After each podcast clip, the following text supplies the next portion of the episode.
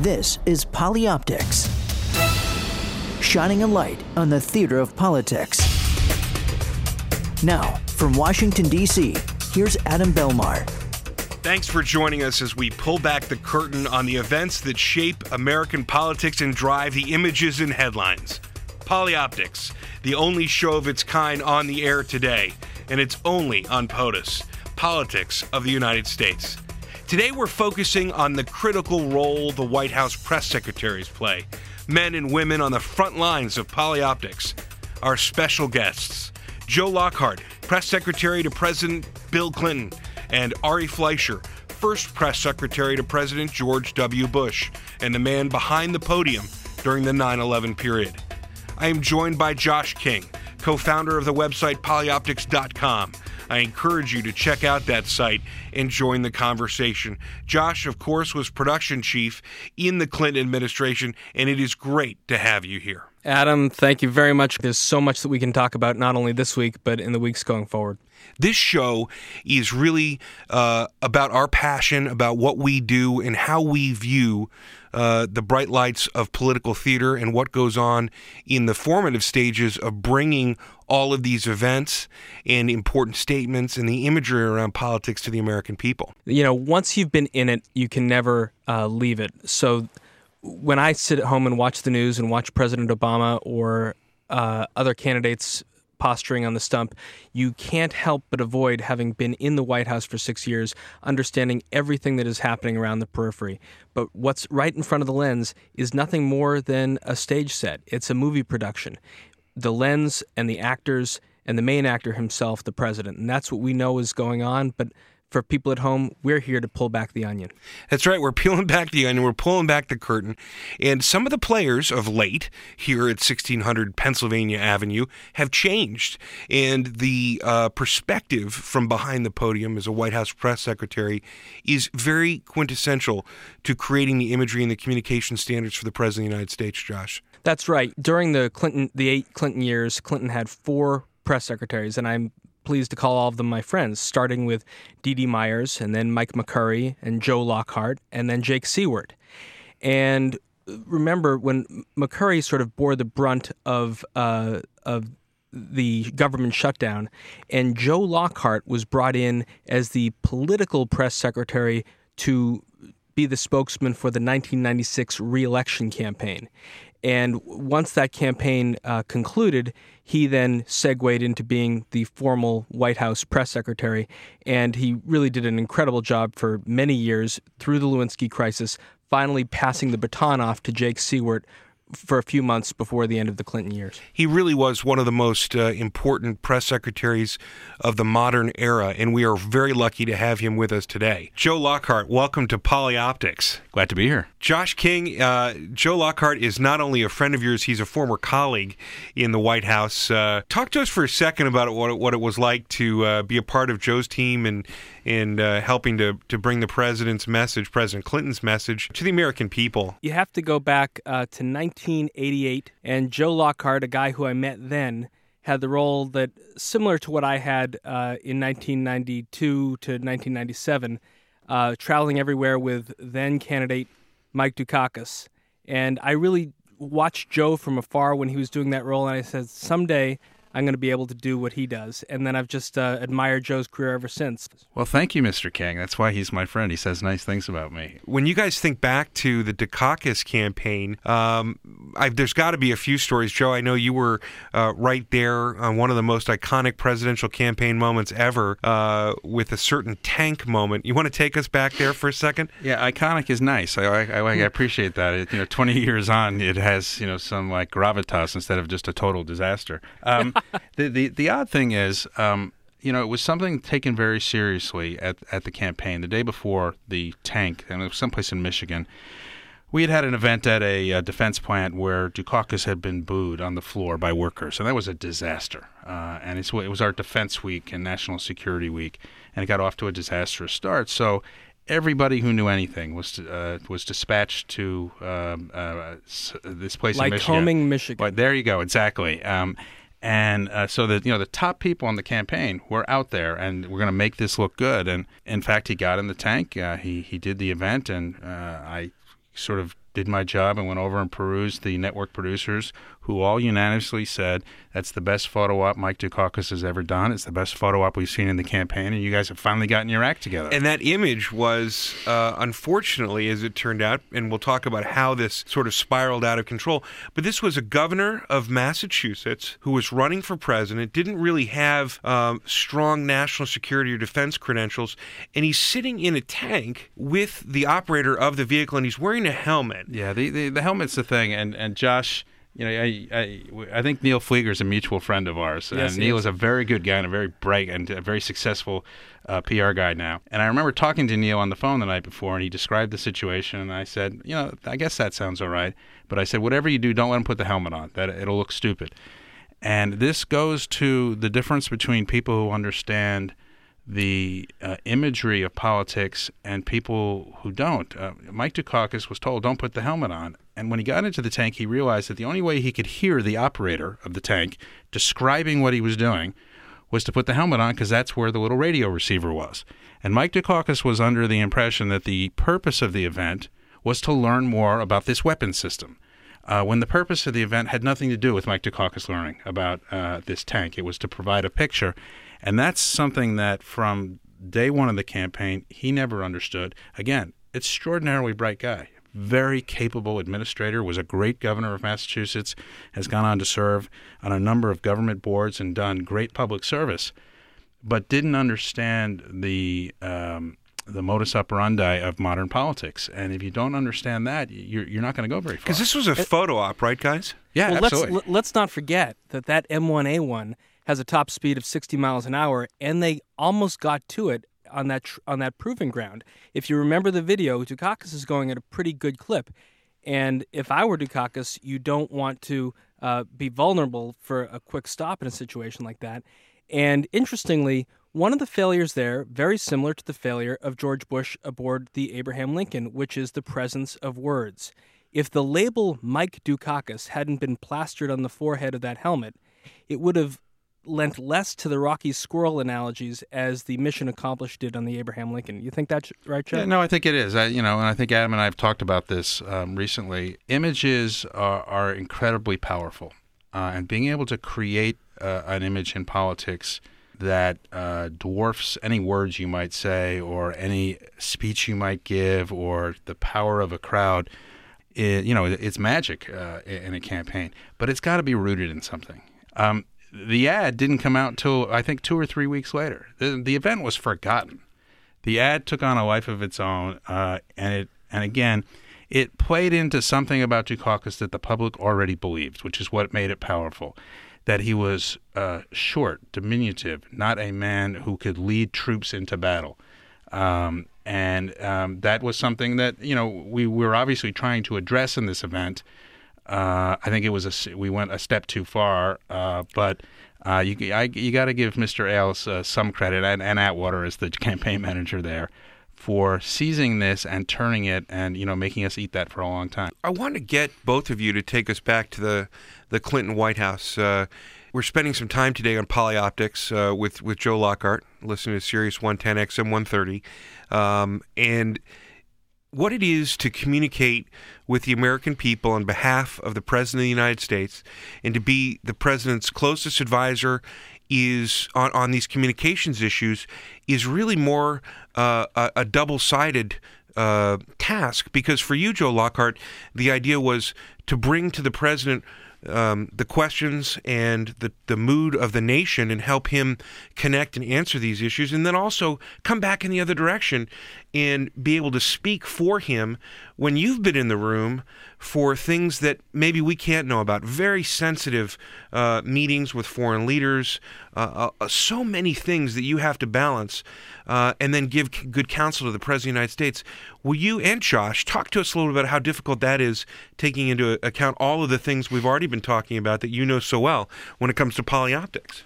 Well, you know, I, listen, I think that it's uh, uh, it's uh, being the White House press secretary is first and foremost a great job. I'm, I'm glad I did it. I'll never do anything like it again. Um, I'm not sure I ever want to do anything like it again, as far as its intensity and, and, and pressure. Um, but it's a very it's a very difficult and at times complicated job. But you know, in the in the vein of what we're talking about here, um, I, I always I always looked at it as a as a job as a translator. Uh, I it was my job to know what the president wanted to say and where he was and how he felt about things and what was authentic with him, as opposed to what we were trying to push out under his name, and translate that to what the media was doing, and as a as a proxy for where the public was, and that's not always the case, and that this is why the translation goes another way, which is you know, this president, Bill Clinton, actually knew where the public was. Um, he had a he had an innate sense he didn't need the polls. The polls helped reinforce that, and the press often was someplace else. But we don't have a system where you, you abolish the press if you don't like them, uh, as much as many presidents would like. So it was my job to translate what it is we were trying to do and to put it in language and and and with the help of people like Josh, create images that would actually both speak to the public but could find its way through the press filter where the press would accept it and rebroadcast it in, in a way that was acceptable to us. And that's a challenge because if you could just, um, you know, come on Sirius Radio every day and everyone in America would tune in, the president could just say, I've got a pretty good idea of what the problems are and what's on your mind. So let me just talk for a couple hours and we'll talk again tomorrow. The press has a different idea. The, the press decides what's important. You know, uh, we were kidding beforehand about Charlie Sheen. Charlie Sheen right now is the most ubiquitous guy in America because the press has decided they like it. Winning, uh, and this is yeah, and um, you know, and he's got that figured out. Uh, so it's it's it's probably first and foremost a job where you've you've got to be able to speak both languages, translate to each party, and then find a way to, uh, to to make it make it where the two people can speak to each other, or at least the president can speak, and some facsimile of what he's saying gets to the public through the press and through that filter that's often so clogged and um, uh, you know uh, messed up. Joe said earlier that uh, one of the most important ways a president needs to communicate to his constituents is to convey the message that I'm like you. And working for President Clinton, my job was incredibly easy because he was like them. And the things that I dreamed up were often designed to facilitate that connection, whether it was uh, a trip to on an aircraft carrier to meet uh, soldiers and young people who were coming up from towns like he came up from, and this was their opportunity to to break out of where they came from. Uh, in schools, uh, on a on a sports field, um, in a high school band. This was I was just enabling the child and the curious person inside President Clinton to continue to connect. And that's what's so extraordinary in some ways about the 11 years of President Clinton's post presidency because stripped of the lenses that were constantly on him, I think he's just been able to continue to do the exact same thing without a lot of the baggage that's associated with the constant pry of the of the press. Yeah, I, th- I, th- I think the, the the filter and the lens on him has relaxed and has allowed the public to see something more than the caricature that becomes the daily Washington reporting. Again, as much as you want to change the daily rules of engagement, you can't. Uh, the press is the press; they they are free and they will focus on things, however important they are, however trivial they are. And you've just got to figure out a way to do your best. Um, you know, Mike Deaver and the Republicans used to think the picture was everything, words didn't matter. The president could get up there and read the phone book. The press that night could say the president got up today and read the phone book but got it wrong, and here are the five ways he got it wrong. But if he looked good, and there were a lot of good phone books, and the public was into phone books, it, they they felt it was good. I I un, I take a lot out of that. I don't particularly agree with it. I think the words do matter too, but the words have to marry with the image. They can't overwhelm it. They can't be dwarfed by it. They have to complement it. And and uh, you know, I'd been out of uh, politics for a little while, living overseas, and when I got back, uh, I quickly uh, uh, got acquainted with these kind of signature Clinton events, which gave you every possible cue you could, including a huge banner uh, over him, which time, which generally was four or five words that said, "Here's what we're talking about today." In case you didn't realize what we're doing, this is it. Yeah, that's our sweet spot and, right and that, there. And and that's, um, I mean, that's, um, and I, Josh, uh, you're too uh, modest to take all the credit for it. I don't, I don't know who else was involved, but I, this, these are the kind of conversations I'd have with Josh, which is, you know, how are we going to take this complicated thing and make it America's great today, or you know, America leads by education, you know, and and so I do think that we pulled we learned an awful lot from the Republicans in the '80s and Republic and uh, Ronald Reagan and Mike Deaver and all that, and they're very bright and accomplished. But I think um, in the '90s, um, uh, uh, particularly with Clinton, we, we, we, we married some words um, and, and found a place in the visuals for words that I think was quite effective. My experience uh, in the Bush White House, which really built a lot on, on what you're talking about, Joe, and, and Josh, a lot of what you accomplished, uh, was taking that uh, that message, distilling it, making it something that was digestible, that was appreciated, and making sure that those images overall match that message, that you were bringing something that, that made sense, that didn't take a lot of reckoning to to understand. Um, you know, and, and it's very interesting. Sometimes people ask me, Joe, uh, you know, when you're conceiving of a presidential event, um, what comes first, chicken and egg? Is are you looking for an event centered around something that's visually stimulating and therefore you would go there, or you know, is there a policy initiative? And then we start looking for, you know, like you said, there was Defense Week, or we're, we've got a message for the week, and then you start trying to figure out places that can yeah, listen, help leverage. I, listen, I think if, if Adam and Josh ruled the world, it would be. Uh, we found five great pictures for this week. Give me some policy right. that I can fill it in. Adam and Josh don't rule the world. It's it, it is it is more uh, in, in fact the other way around, which is the policy shops, the communications, the press people all sort of sit down and say, you know, here's the schedule for two weeks, four weeks, six weeks, and then it becomes the um, the advance in production and the picture people's job to go find something that that visually tells, and and they're often hamstrung by the fact that they're told by the political people it's got to be in Michigan, and by the policy people it's got to be a place where uh, charter schools are successful. And we haven't done we haven't done anything where we've cut money and it's so only three counties in Michigan work because we cut money for other people you know. And so it, it, makes it it makes it more of a challenge. But you know maybe in the you know maybe in the future you guys will rule the world. I have a I have a question for you Josh and and and, and I want to know what you think about this. And and Joe you've got to weigh in here too. Um, in 2001 uh, when when this nation was attacked on 9/11 it was a very powerful uh, and very emotional time for all of us. And it was a time when President Bush, uh, in his popularity and his leadership, uh, reached uh, its highest point in terms of favorability with the American people. And I think many people feel that uh, that his communication around that was very authentic. He was very true to himself in those moments. And in one moment in particular, uh, of course, just after 9 11, down in lower Manhattan, um, when the president uh, unscriptedly just took up a, a megaphone and spoke to a crowd of first responders. There's no substitute for that kind of authenticity. What did you all think about that, and, and what does that tell you about the lessons that you learned with President Clinton about, you know, not planning too much and just letting a president connect with people? The firefighter's name was Bob Beckwith, and I actually worked today uh, steps from where that happened, and I walk past that every day. And, and I, I don't, rarely a day goes by when I don't think about those few days uh, after 9 11. And it's to look at the administration's response visually to that is a fascinating exercise because remember, you begin in Sarasota, Florida at the Booker Elementary School when Andy Card whispered to President Bush that we're under attack, and a statement was made in a, a adjacent room, and then Air Force One takes off for Barksdale Air Force Base and Offutt Air Force Base, and finally makes it back to Washington. The White House press office puts out a picture of Dick Cheney and his staff in the uh, PEOC, the Presidential Emergency Operations Center. And then the president goes up to ground zero and stands with Beckwith on top of the pile. And I there was never a more honest, genuine, powerful moment visually of the presidency that in my lifetime.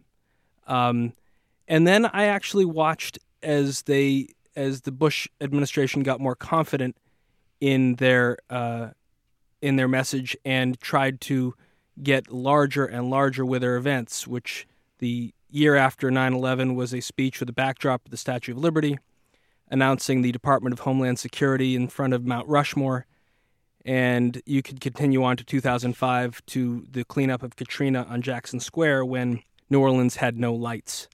So I, I think it started as incredibly genuine, and then it got a little grandiose when in, when other presidents might have said this moment calls for a Oval Office address.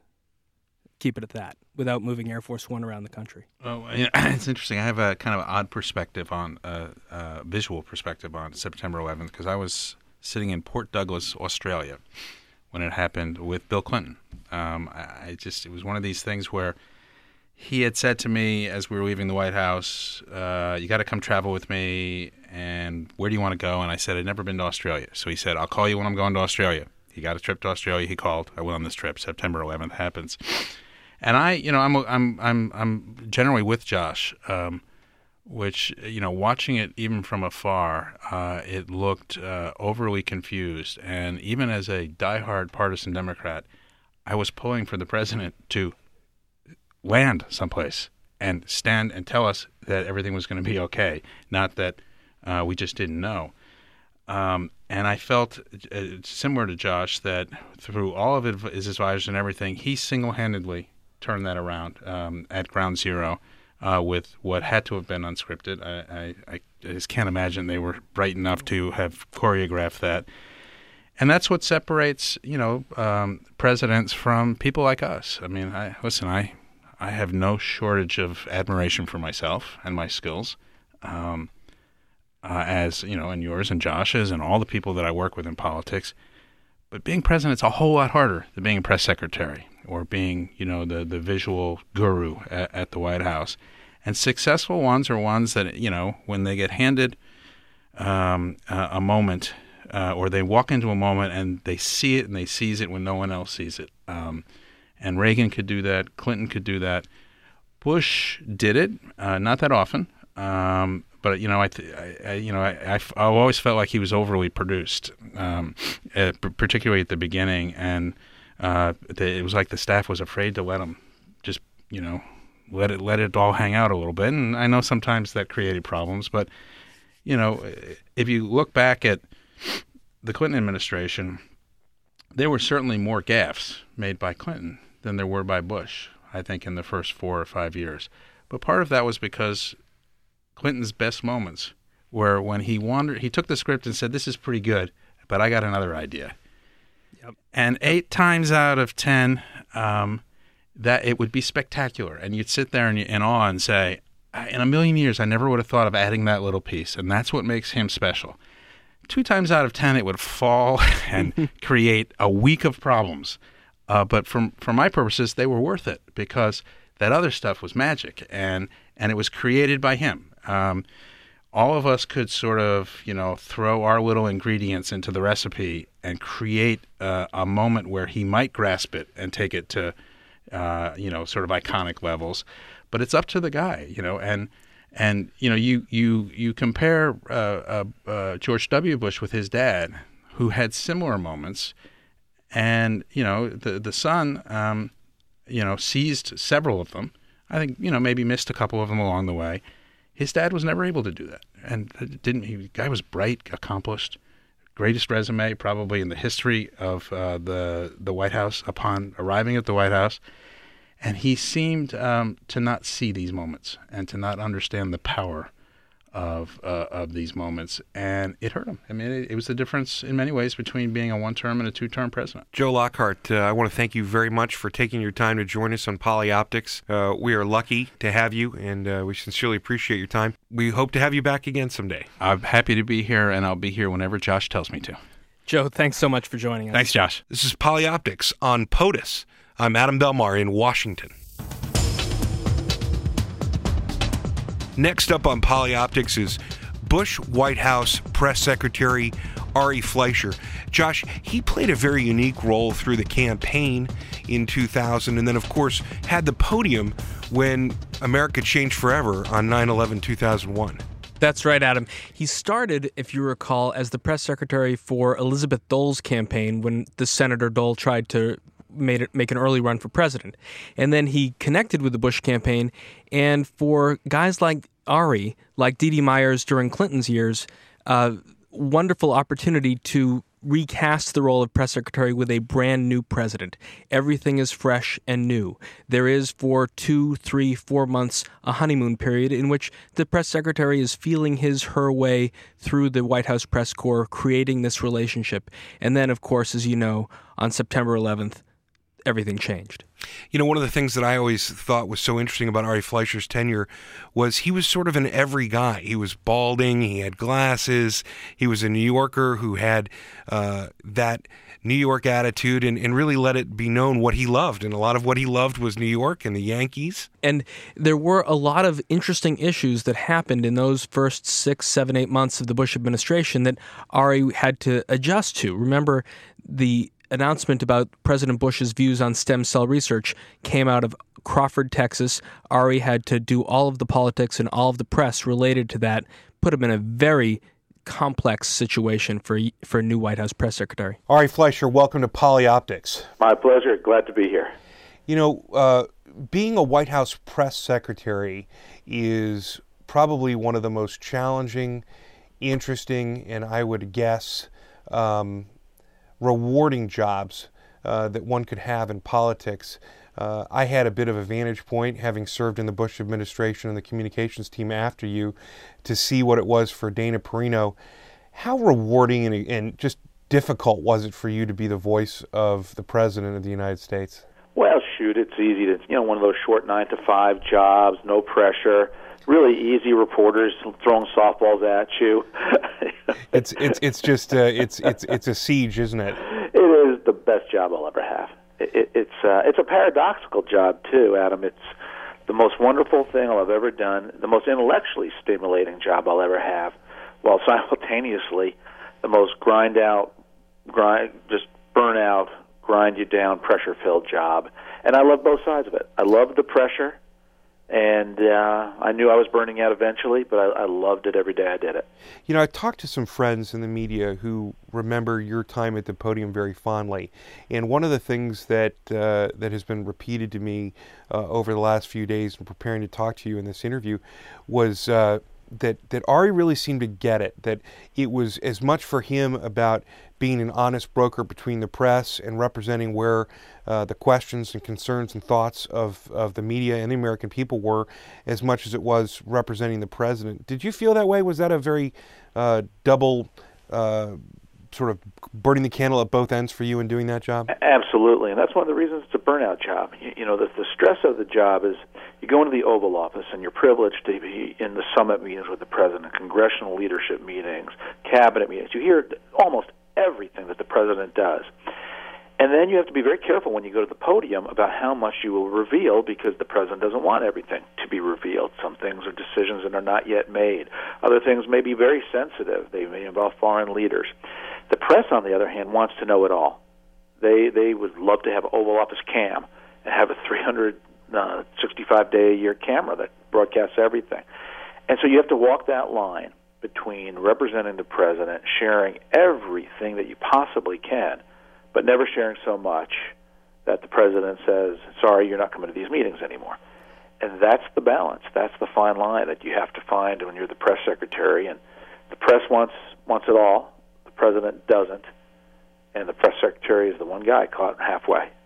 You know, our mission at Polyoptics and what we strive to do is talk about um, the imagery in the theater and the elements of visual communication that are at the heart of uh, the presidency and our political leadership. The Bush administration, in my opinion, uh, partly revolutionized, but really um, built a very high bar for what it meant to communicate with the American people on all manner of issues, the most substantive and also the most emotional, where you paid very close attention to when and how and where certain things were communicated and how the president presented his message.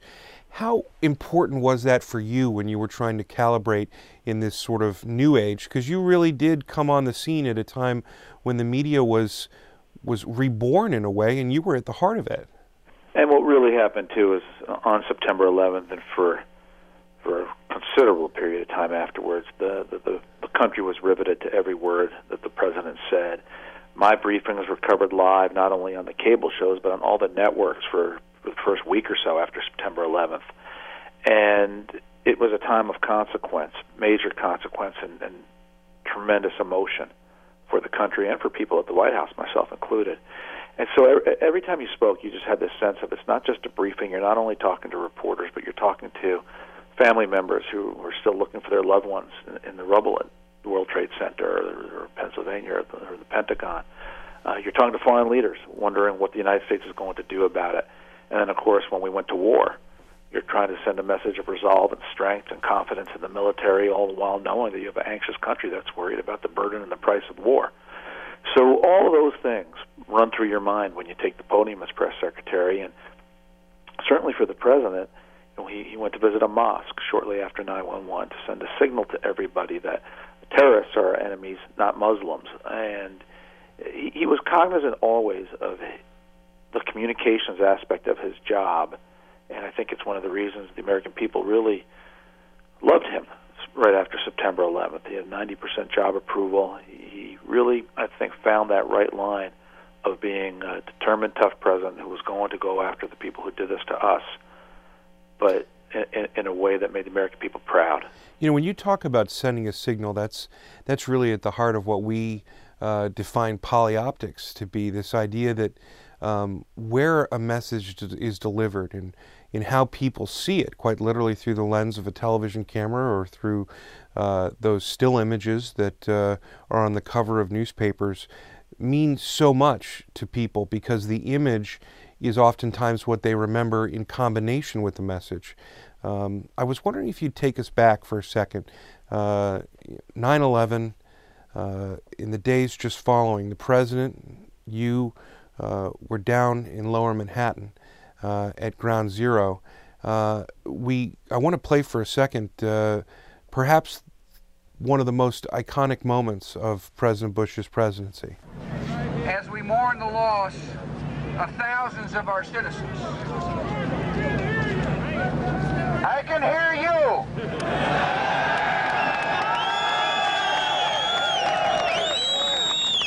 I can hear you. The rest of the world hears you and the people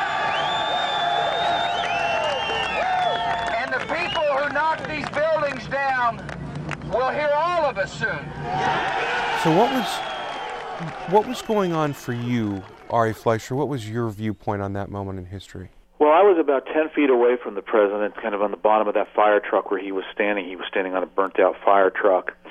And the whole moment was totally spontaneous and frankly, I missed the the, the gravity of that. Uh, a reporter turned to me and he said, "This is going to go down as one of the most famous moments, one of the most famous things any president has said." And I, guess I was just so caught up in, you know, that's the city I was born in, and, and I've been to Windows on the World many times.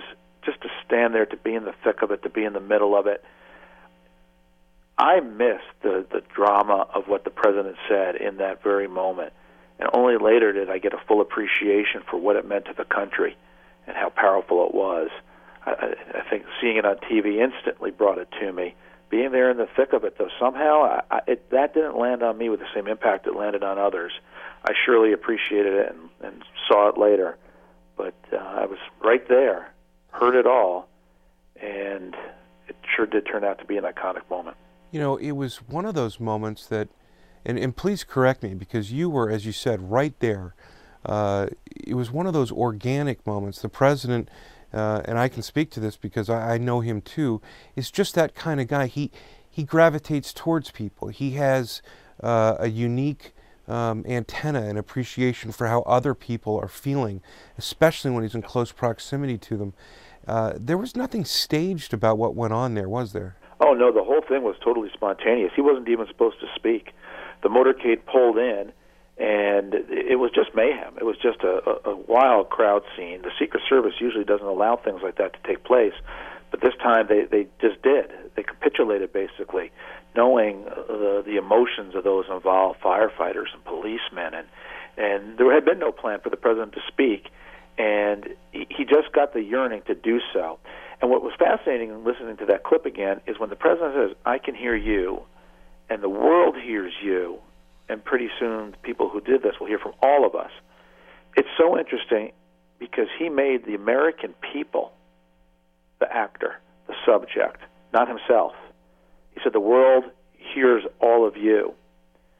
And that, I think, is what made that such a moment where the President of the United States removed himself as being the actor and said, It's the country that is speaking. It's through your voices, you firemen, you policemen, you rescue workers, the world will hear from you.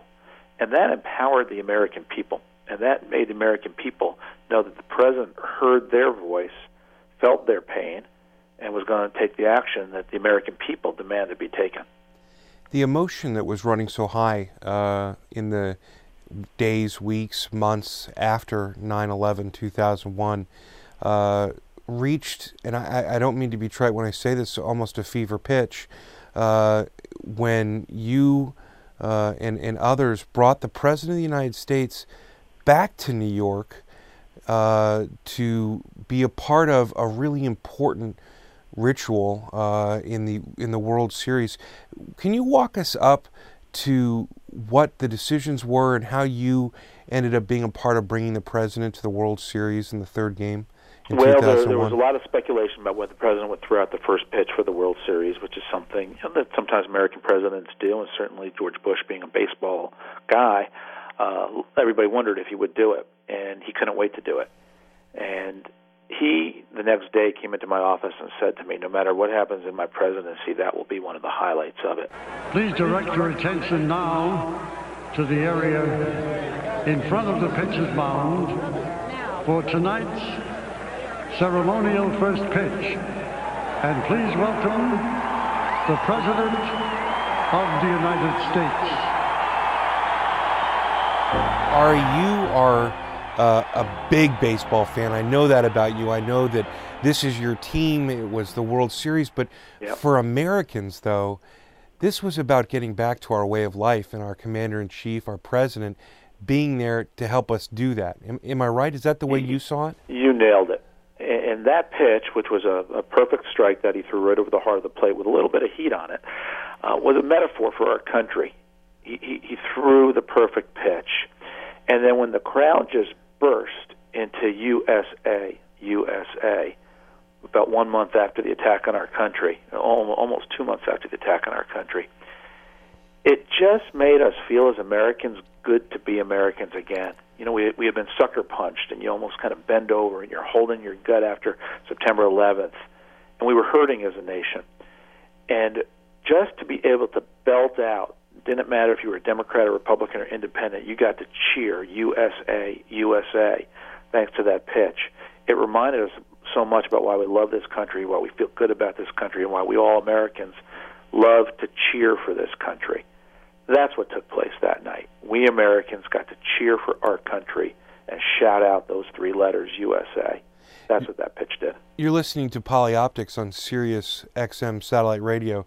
Sirius 110 XM 130. We're joined uh, in a very special interview with former White House Press Secretary Ari Fleischer, uh, talking about his experiences uh, after 9 11 and what it was to help be the bridge between the United States of America and their president. Uh, Ari, I want to ask you after some of these uh, very formative and early experiences that we just talked about during your tenure in the administration, how did it begin to change your view of getting the president out there and creating events that helped to carry that message not just across the country but around the world?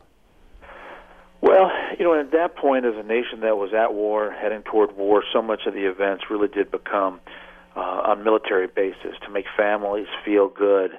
Uh, sadly, to console those who lost their sons or their daughters in war, their husbands or wives at war and a lot of the international diplomacy, the the meetings were of major consequence. The decisions that were made were dramatic and important, and it, it became in many ways a heavy presidency um, because world events were so tough, and of course then the war in Iraq. All of that added up to uh, serious days. The, the, White House is generally a serious place to begin with, but some eras are marked by less of a moment of consequence. September 11th, two wars, an anthrax attack. Those are the type of events that took place when I was the press secretary, and it, you know, from my, my point of view, the world is a safer, better place as a result of the decisions that President Bush made and his willingness to, to do what needed to be done to take on terrorism. You know, when when I served in the Bush administration uh, in the final two years as the deputy communications director, I had occasion to uh, follow in your footsteps. We threw out some first pitches. Uh, we did some addresses to the nation, which are some of the most important and uh, most intimate conversations that can be had between a president and the American people. And when I think about polioptics and this idea that the, the visual imagery that's associated with those communications being so critical, the calibration of, of that image being so um, important to helping people receive the message and, and come to their own conclusions about what the message may be, it makes me think about a couple of instances that were uh, really in, in the heart of your tenure. And one of them was uh, a stem cell decision. This predates um, 9 11, but it was one of the most important, to my mind, decisions early in the president's uh, uh, first term that he made. Uh, I want to play it for our listeners and have you take us back there to what we know as the governor's house uh, on the president's ranch in Crawford, Texas. I have concluded that we should allow federal funds to be used for research on these existing stem cell lines, where the life and death decision has already been made. Leading scientists tell me research on these 60 lines has great promise that could lead to breakthrough therapies and cures. So this was an incredibly contentious decision, Ari Fleischer, that the president was making about promising technology, and, and it was an issue of life. Uh, it, it, related to the abortion debate, and yet this address to the nation, the first in his presidency, mm-hmm. did not take place from the White House, and it didn't take place, you know, from the Oval Office. Tell us where it was and, and how that came about, and why it was decided that this is how you would first uh, tackle an address like this. Well, the speech was made from, as you point out, the uh, the governor's house, which is the name of one of the buildings on the president's ranch in Crawford, Texas. And the timing was such because this the way the law is written, the president had to make a decision about whether or not he would continue a Clinton administration law uh, ruling that allowed for federal funding of stem cell research. And that ruling uh, from Clinton was going to be over. He had to make that call, and he really focused on this intently in the summer of 2001, and then he was back home in August of 2001, and he had to make his decision. And, and so he broadcast from his ranch. Uh, just the optics weren't chosen to be the ranch versus the White House. It was just he was going to be down there, and he, by virtue of the schedule, wanted to address the public from where he was. He wasn't going to fly back to Washington to make this announcement. Uh, it's also one of those issues where the optics was he was home, and this is an issue, a, moral issue, where people wrestle with these types of moral issues, often in their homes. And medical science has changed so many things that families wonder about with how do you extend life, what decisions children make about their parents, and of course George Bush being pro-life. How do you deal with this issue, which has so much promise and hope, uh, or at least we we thought it did, and that's the, the, the story behind it. He made you know, the address to the nation, his first ever from Crawford. Yeah, it's it's it's interesting to me. You know, you'll recall, uh, and it's not that it was a huge, huge thing that that, that, that lasted uh, because we had other events that, that came upon us not long after that. But the president was already being lambasted by some for being on vacation, and he's down in Crawford, and um, he he really I I felt uh, said, look. Uh, you know, I'm doing this statement from here, as you said, because I've spent so much of my time pondering these decisions and working on this issue from here. I want to let you know uh, how I'm feeling and what, what I've decided for the nation. Um, but Ari, it, it preceded um, much more uh, serious addresses to the nation that would come in short order, uh, one of which uh, I think you will probably never forget. Today, our fellow citizens our way of life, our very freedom came under attack in a series of deliberate and deadly terrorist acts. And so 9 11 from uh, the Oval Office. Uh, talk to us about that for a second. That is probably never uh, something you think of as a press secretary, and yet there you were bringing the President of the United States in an act of war to the American people in what? Just hours after the attack, really. Well, that's right. And, uh, you know, on September 11th, instead of going into my usual spot on Air Force One, I, I spent the whole day in the President's cabin and took notes on everything he did and he said. And privately, the President was saying to the staff aboard, this is war. That day, though, he only spoke to the American people of reassurance, and he did not speak of war until the next day, September 12th, publicly, when he used that war for, word war for the first time.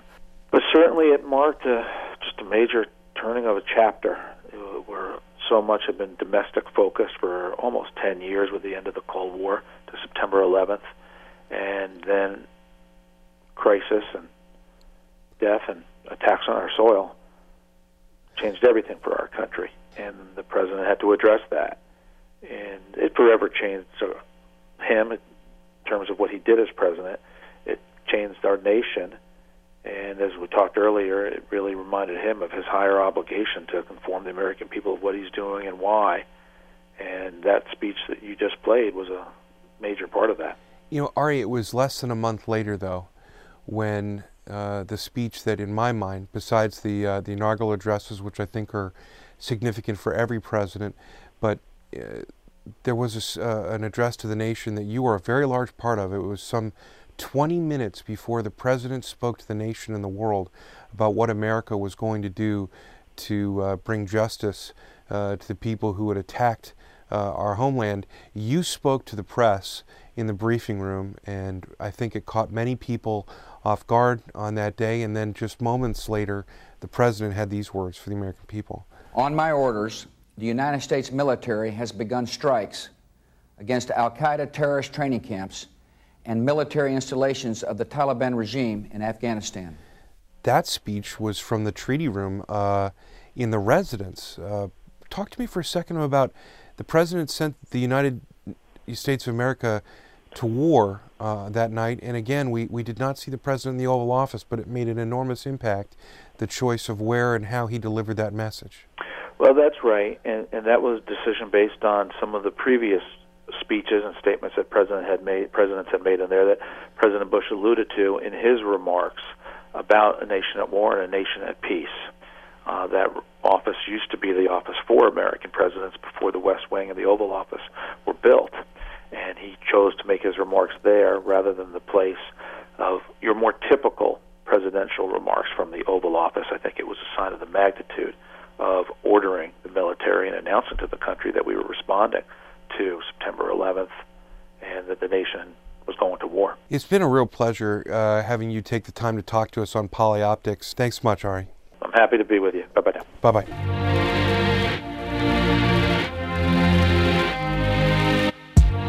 you can't let a important moment pass without making mention of the passing of one of the great Washington institutions. And over the past period that we've been saying farewell to David Broder, columnist of the Washington Post, what I've seen mostly has been the commentary of people who worked with him, colleagues in journalism, the assistants who came up through his office doing his research, the hosts who had him on their show, and all of the people he touched in the journalism business. But it's important also to think for a person like me, who first met Dave Broder in 1988 working for the Simon for President campaign and the Dukakis for President campaign, that to me, uh, who was working in my first political effort, Broder represented a sex symbol of politics in action. Yeah, he was he, it, right? He was the ultimate critic, the ultimate film. If you were thinking of your events as movies, he was the ultimate film critic. So if he showed up at your event and you had any inkling that a mention of your polioptics, of the drama that you were creating for your candidate, might garner a mention in David Broder's column, well, that was just about the best thing that could ever happen. Well, he was, when you say he's a fixture, I mean, people need to understand that David Broder was a Pulitzer Prize winning journalist who worked in the industry for over 40 years. He literally had seen it all. I think it's fair to say that the way David Broder wrote about politics shaped in very important ways the way political practitioners like you and me, Adam, actually put on events. Because Broder would have the ability to fly out to Des Moines 48, 72 hours before an event and talk to real people across a diner counter or in a barber shop or at a restaurant, and he would weave those personal stories into his analysis of what a particular candidate or president was saying at their event. And the, the way that evolved for people like you and me, not in 88, but into 92, 96, 2000, 2004, and 2008, was to say, people aren't going to do as much shoe leather reporting as David Broder did. So let's fold that all into our event stage. Let's find the real people. Let's cast the real stories. Let's make that whole drama unfold on the stage in the actual event that we have so that for reporters who might not have been as diligent as David Broder in succeeding decades, we would package it all up for them. And Broder taught us how to do that. Absolutely right. And, uh, you know, David Broder was a prolific writer. He was uh, an author of eight books or co-author of eight books. He did write a book that uh, I really enjoy, uh, "The System: The American Way of Politics at the Breaking Point." He he authored this book in 1996, and towards the very beginning of it, Josh, he uh, details a moment that I think still gives you heart palpitations. Um, and it was this healthcare speech. It was really the critical mass of Clinton's first term capital being spent on health care reform, and he did a joint address to the Congress. Pick it up there and tell us what was Broder talking about and what actually happened that night. Well, it's like it was yesterday for me. And Broder's point, I think, was to uh, bring up for understanding and appreciation that president, Bill Clinton's particular uh, skill at communication. Remember, it was the beginning of the president's first push for, to, uh, for his health care program and to launch the effort outside of the usual calendar of joint addresses to Congress at the Capitol building, he convened uh, or he, he went up and spoke to a joint session of Congress. And uh, it was the same setting as a State of the Union, uh, but a totally different speech and a, and a single subject. And as he got up to the podium and went through all the facets of moving into the Capitol building, of being announced into the room, of giving the text of his remarks to the president, to the vice president, and the Speaker of the House. He took a deep breath and looked into his teleprompter and realized that something was wrong. My fellow Americans, tonight we come together to write a new chapter in the American story. Our forebears now, the, the problem that President Clinton was facing at that very moment was that while he was giving the, his pat introductory moments to the speech, in fact, the, tel- the speech that was written for this health care joint session of Congress was not on his teleprompter screen. What had happened was that in their effort to test the teleprompter, the operators had preloaded the prior January's State of the Union address so that when a president is speaking to 200 million Americans and whoever else is watching around the world and is depending on the actual lines to scroll in front of his screen, he was seeing stuff that was eight months old. It's just unbelievable to me as a communications professional. Professional, this is the worst case scenario. This is like your communications meltdown. But President Clinton did not miss a beat. Well, remember what Joe Lockhart told us, Adam, that eight times out of ten, the president would often ad lib what was prepared for him anyway, and it was usually outstanding. And so uh, in this case, he didn't have to ad lib because he had he knew intuitively what he was going to say, and he just continued to issue the speech line for line, word for word, as written, until the teleprompter operators could scroll past the old speech and catch up to him and catch up to his train of thought. It was an incredible moment of political theater. And those that were up on Capitol Hill with him, the White House aides who had set up the event, realized very quickly what go, what what went on. And one of my dear friends, whose name I won't use here, sort of put his head in his hand and said, "This is the worst thing that has ever happened." And another guy said, "Well, uh, there's been a couple worse things in, in world history, and remember the president is handling this beautifully. And it was and that was the case. But the reality was that this was a story that really got brought to light in a contextual way by a first class political reporter in David Broder and helped people to understand really that Bill Clinton uh, was an, a truly remarkable man, an amazing communicator, and somebody who helped define really the high bar for what presidential communication could be.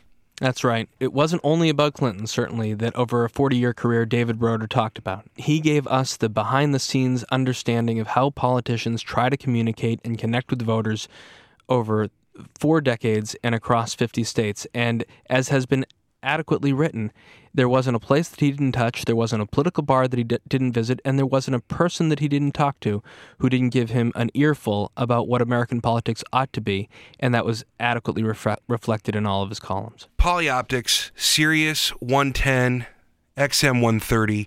We are so glad to have you join us and be a part of this conversation. Josh King, this is a true pleasure to be able to talk to you and unpack the elements of political communication for our listeners here on POTUS. Uh, I want to ask you one thing. It's a personal question. When you think about every day uh, what it is to, to wake up and meet that mission of, of helping the President of the United States, is it something you think you'd want to do again? Adam, I think I would never wanted to have stopped doing it. Uh, you're stopped a little bit by the uh, by the pendulum swings of American politics and the need to get on with your career, but it, it to be able to think about how to translate White House messages and the presidential mission to an American public and even a, a global population that wants to see these views expressed not only in words but in stories and pictures is is really for me the ultimate job. There are so many great practitioners of polioptics, communicators, and every day we are seeing a new story and narrative unfold. I want to thank you again for joining us on POTUS here on SiriusXM and for joining us at Polioptics for Josh King. I'm Adam Belmar in Washington. POTUS. Politics of the United States for the people of the United States. Sirius 110 XM 130 and on the Sirius XM app for smartphones.